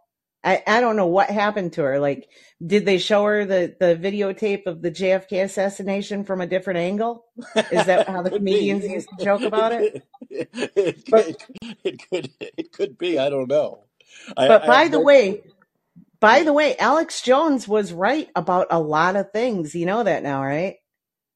Well, yeah. I mean, you know, look, that lawsuit against him was insane. Like $1 billion. I mean, talk about trying to make a point. You know, trying to make an example of somebody. I mean, that's insane. He didn't do $1 billion worth of damage. That's ridiculous. But they wanted to make an example of him. You know, so, yeah. Come on, dude. Big Pharma has done so much in damage. No one's ever won a lawsuit against them, I believe, for $1 billion. They've paid out that much. Yeah, I'm sure you must have seen some coverage of that, right? Yeah, but they get to say, and backed by the government, they get to say, "Oh, you can't sue us for this. If you're hurt by this, you're not allowed to sue us for this." Okay. Yes. So why can't Alex Jones or anybody else who goes on the radio or a podcast say, "You cannot sue me from what I'm about to say"? Right? We can't do that, can we? No, we're supposed to be able to. Freedom of speech. And we're just dealing in words. We're not putting poison into people's bodies. Right? They're putting actual poison into people's bodies. They can't be sued, but we can be sued for our words because we hurt people's feelings. It's ridiculous. Yeah, and they have an obligation for transparency and disclosure because of us trusting them with our bodies, with our health. They have that obligation. They should have that obligation legally, but they got indemnity because the CDC put it on the schedule for kids. I know. They said they recommended it. Yeah, I know. Speaking of this, while you're on, Daniel had left, but I want to talk about. He reminded me about obesity. Have you seen this story where there are drugs out there? There are a couple of drugs, one in particular, that's really been proven to be good as far as people burning fat, right? Not like bodybuilders, but people who really need to lose fat to stay alive, right? So there are a couple of pills out there people have taken. One woman was on TV a couple of days ago. She said she lost like 16 pounds in a month, and it really helped her. It really helped her get her blood pressure down. Her diabetes went away. And all of a sudden, the price of the drug went from like $20 to $1,500 overnight. Holy fuck. Overnight. Her insurance would not pay for it. So all these health insurance companies will not pay for these drugs, which are actually proven to make obese people no longer obese, to help people lose weight effectively and safely. Now, people wonder, well, why wouldn't the drug companies want – well, because they want people to be sick in this country. Mm-hmm. They don't want people to get healthy. They want people to be obese. You know, I just saw a number. 42% of people in this country are considered technically obese. 4 out of every 10 people in this country. That's a lot of fucking people. are considered obese. And when you have a total epidemic of obesity, unlike any other country in the world, and you have insurance companies that will not pay for drugs that will lower the obesity rate, that's proof right there. They don't want people to be healthy because sickness brings in more money for them. Yeah. Sickness brings it starts looking darker and darker, doesn't it? Oh, their absolutely. Agenda. Oh, there's no doubt about it. There's no doubt. Yes. There's no doubt about it. No doubt. We're about basically at war with our own government. Yeah, absolutely. And I'm sure if you go to all these, I have to check into it. But I'm sure if you go to all these other countries, well, in countries like Europe, you don't got you have to pay a minimal, if nothing, for drugs. So I'm sure in many of the countries in Europe, you can get, not that they need it because their obesity rate's much lower, but I'm sure you can get those drugs for little or nothing there. But here, it's $1,500. So what happened to this poor woman? She couldn't afford the drugs, and her weight went back on. Wow. Yeah. That's sad. And I'm not surprised. I remember when the EpiPen, wasn't it? That was Joe Manchin's daughter. Was it? Yeah. I'm not surprised. Yeah, she was the EpiPen queen. Absolutely. Yeah.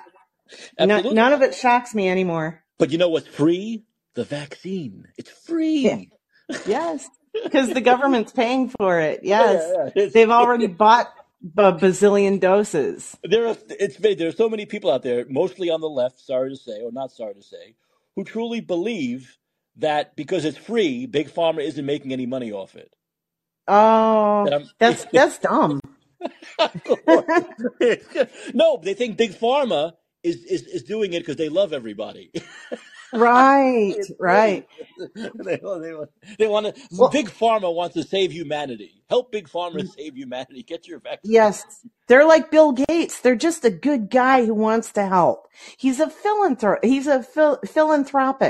It's all about. He's worried about his immortal soul, right? Yep, absolutely. Give me a break. Hey, thanks for the call. I'm going to go into a movie review. Don't leave. I don't know why Daniel left. I'm going to get on his case. I'm going to get on his case. Lately, but thanks for the call. Call back again next week. All right. Okay. All right. Cool. All right. Thanks a lot. Okay. All right. So I have to call in, do a little transition here. I think we've covered everything we need to cover tonight. There'll be more next week. I'm really hoping those Twitter files come out soon. You know, the ones about COVID and Fauci. Those are important. If those are really good, if those Twitter files are really good about COVID and Fauci, I will actually forgive Elon Musk for wearing a mask. So we'll see about that. But I'm going to call in John Williams. I know I've been making him wait. Anyway, John, can you come in? Thank you. There we go.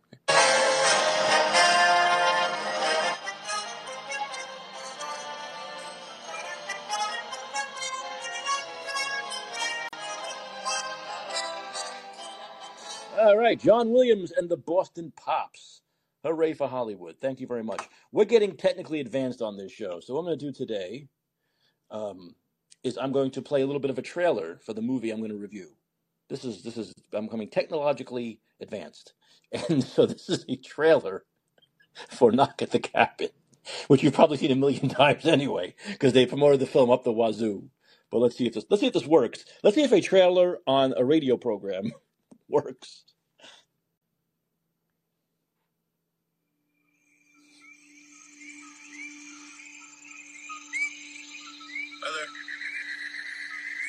Can I talk to you for a little bit? You should come inside right now. There are 4 of them. What do we say? You shouldn't make things up when we're talking about. Can you open the door, please? The breaking in. Fuck with you, baby.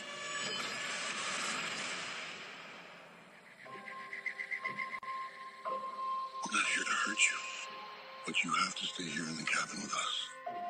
Families throughout history have been chosen to make this decision.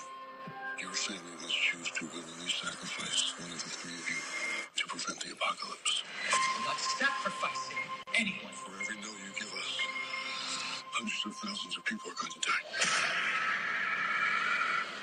It's really happening. Peter, close your eyes. Will you make a choice?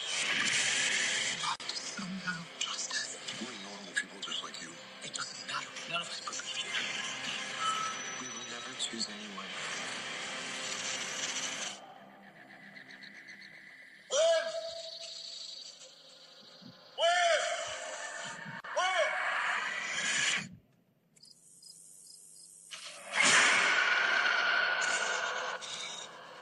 afraid the rule is that no one's allowed to leave.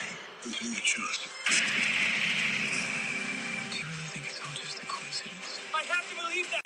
My son is going to die. His name is Charlie. As a mother, I am begging you. Andrew, you wanted to stop this. Andrew, I saw something. There was something in the light. And I feel it now.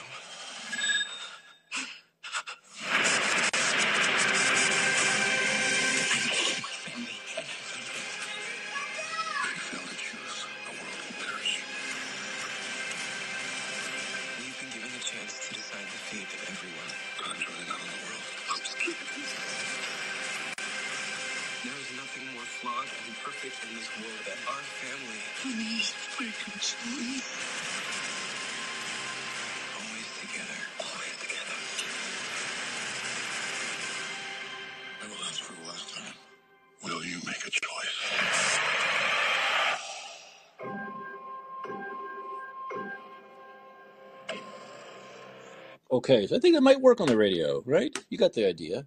So it's Knock at the Cabin, which is M. Night Shyamalan's. Shyamalan. It took me about 20 years to learn how to say his name. It's not Shyamalan, it's Shyamalan. M. Night Shyamalan's new film. The director everyone seems to love or hate, it seems. I never understood that, by the way, because there are those who have this mantra where he signs with Mel Gibson, was the last good film he's made. I think it's kind of nonsense. He's made a couple of clunkers since then, but The Visit's really good, by the way. The Visit, the one where the kids go to visit their grandparents, and their grandparents are a little off. I won't give away. And that's the thing about M. Night Shyamalan's films. And the last one, Old, was pretty good, too. But his films often, since The Sixth Sense, have a twist. They often have a twist. And people are always arguing whether the twist is good, whether the twist is worth it, whether it's arbitrary, blah, blah, blah, blah. And so Knock at the Cabin is about four people who are very obviously, it's kind of revealed at the end of the film, but it was obvious to me in the trailers that they're supposed to represent the four horsemen of the apocalypse, right? There are four of them. They have weapons. They have the tools. This is the four horsemen of the apocalypse, right? And they come, and it's also based on the Book of Revelations, right? They come to this cabin where these two men, they're a gay couple, two husbands, and a young girl, a young Asian girl they've adopted, are staying for a vacation. And these four people show up, led by the very beefy, studly Dave Bautista. The two men are played by Jonathan Groff and Ben Aldridge, but it's Dave Bautista and three other people who end up at the cabin. And as you've heard in the trailer many times, they tell these people that they cannot leave. The rules are they can't leave. There are always rules in these games, and the rules are they can't leave the cabin. These four people will not hurt them. They won't kill them. They cannot kill them. They have to make a choice. They have to sacrifice one of the three people in their family. If they don't, the world will come to an end. And the rule is the world will come to an end. Everyone in the world, 7 billion plus people, will perish except for the three of them, the family, if they don't make a choice to sacrifice someone. And they will then wander the earth alone. Of course, the two gay men... M. Night Shyamalan, very, very, the couple is gay for a reason. It's not just arbitrary, which is the first thing I like about the film, right? Generally speaking, that gay men would not be very religious, right? In fact, they would laugh at religion. They would think people are very kooky for being religious. So the obvious choice of these two men is that these people are delusional, that they're insane, that something's wrong with them. They don't believe that the world's going to end if they don't sacrifice, and there's no way they're going to sacrifice one of their family, because these four nut jobs are telling them to do it. But as the film moves along and their answer, they get certain periods of time where they get to answer if they're going to sacrifice someone. And when they say no, things happen, such as tsunamis. And Dave Bautista shows them on the television. Every time they say no, there's another disaster. And he shows them on the television, a disaster, a tsunami. They say no again. He shows them a news account of planes crashing, 700 planes crashing. But these men, especially one of them, Ben Aldridge, thinks it's all a setup, thinks all these videos were pre-fed, that they knew this was happening, that this has already happened, and they're just making up a story around it. He refuses to believe, obviously, that the world will end if they don't sacrifice one of them. Jonathan Groff is a little bit wishy-washy on it. He maybe he's buying into it as it goes along. And Ben Aldridge is trying to stop him from having those thoughts, trying to remind him that this is all very crazy. And then there's the little girl, who's a fantastic young actress. And she also, we never know exactly what she's thinking. Is she buying into it? Is she not buying into it? So Kristen Cui, C-U-I, by the way, plays the little girl. She's really good. The other three Horsemen of the Apocalypse are Rupert Grint, Abby Quinn, and Nikki Amuka Bird. And we also get flashbacks throughout the film to the life of Groff and Aldridge, Eric and Andrew, as they meet, as they decide to get married, as they tell their parents that they're involved, as they adopt this young girl. So we get to know them a little bit better, and then we have some skin in the game invested in their final in their decision whether they're going to sacrifice someone from their family. You know what I'm saying? It becomes more like our family. So we have skin in the game. We have an emotional connection there. They're not just three pawns in a screenplay. Dave Bautista is a big reason why the film works, I think. Dave Bautista, as you know, used to be a WWF wrestler, I believe, and he was in the latest Knives Out thing, the Glass Onion. And here he plays a guy who obviously doesn't want to be doing what he's doing. You get a little bit of sense of that in the trailer. These four people feel like they've had visions that they must do this. They don't want to do this. And as they try to appeal to Eric and Andrew, they're regular people who don't want to be there, but they have to be there. And all the choices on the you know, basically Eric and Andrew and the little girl, it's all their choice. They can't be forced to do anything, but they're being shown what happens if they say no. Dave Bautista is great because there's dialogue in this, which is very much like biblical Book of Revelation's dialogue, which a lesser actor, as they delivered it, would sound very cheesy and corny. And Bautista makes it work. We truly believe this is a tortured soul who has had a vision and really doesn't want to be doing what he's doing. And the same goes for the whole cast. They're all great. The people who play the other three horsemen are fantastic. The suspense is great. It's a very lean film. Shyamalan has no scenes that don't belong, no scenes that slow up the action. The tension just builds and builds and builds as we, along with Eric and Andrew, try to figure out if this is really happening, if these people have really seen this vision. Do we believe that religion or do we not believe that religion?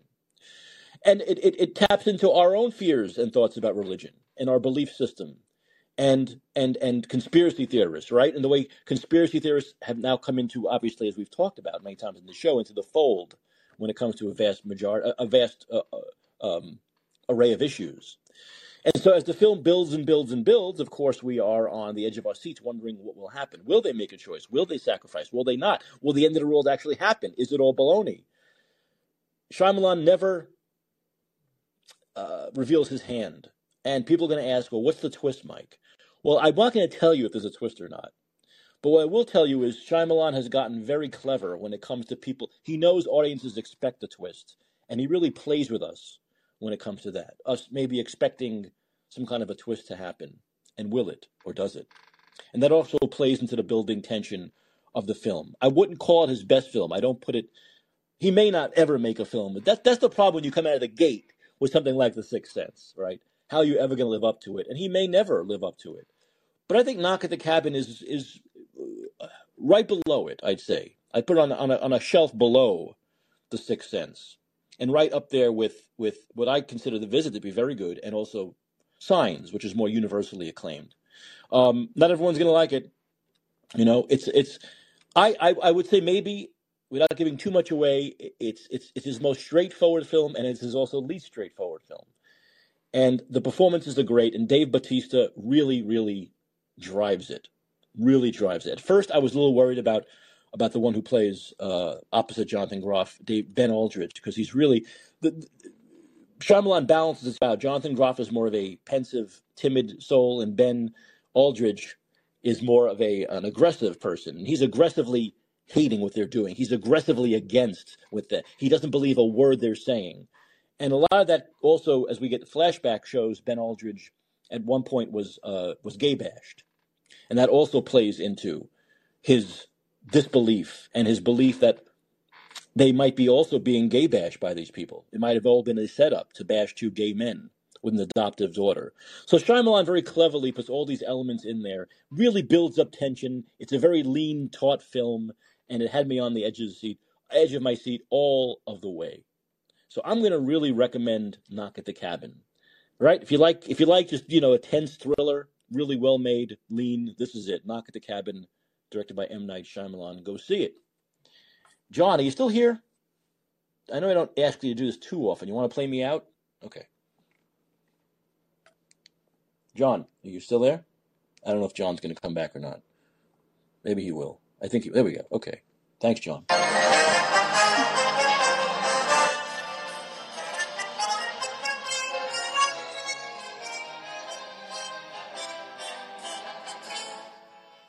Okay, thanks, John. I really appreciate you staying overtime. I want to thank everyone. Remember, this show is titled "And Let's Be Heard." It runs live. I'm here live. This is not Memorex. It's not taped.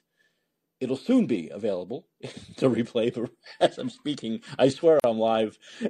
Monday night through Friday night, 11 p.m. Pacific, 2 a.m. Eastern. I'm rarely a moment late. You know how I'm going to give away. I'm going to pull back the curtain and reveal Oz. I usually come on the moment Sean Hannity's replay comes on. Sean Hannity's replay comes on at 11 p.m. Pacific time, 2 a.m. Eastern. And so I time it with Fox. So right at the top of the hour, I come on. That's how much of a professional I am. Okay. And let's be heard. Monday night through Friday night, 11 p.m. Pacific, 2 a.m. Eastern. I want everyone to have a great weekend. Have a great weekend. Once again, this is Mike Cacciopoli reminding you that your influence counts. Use it.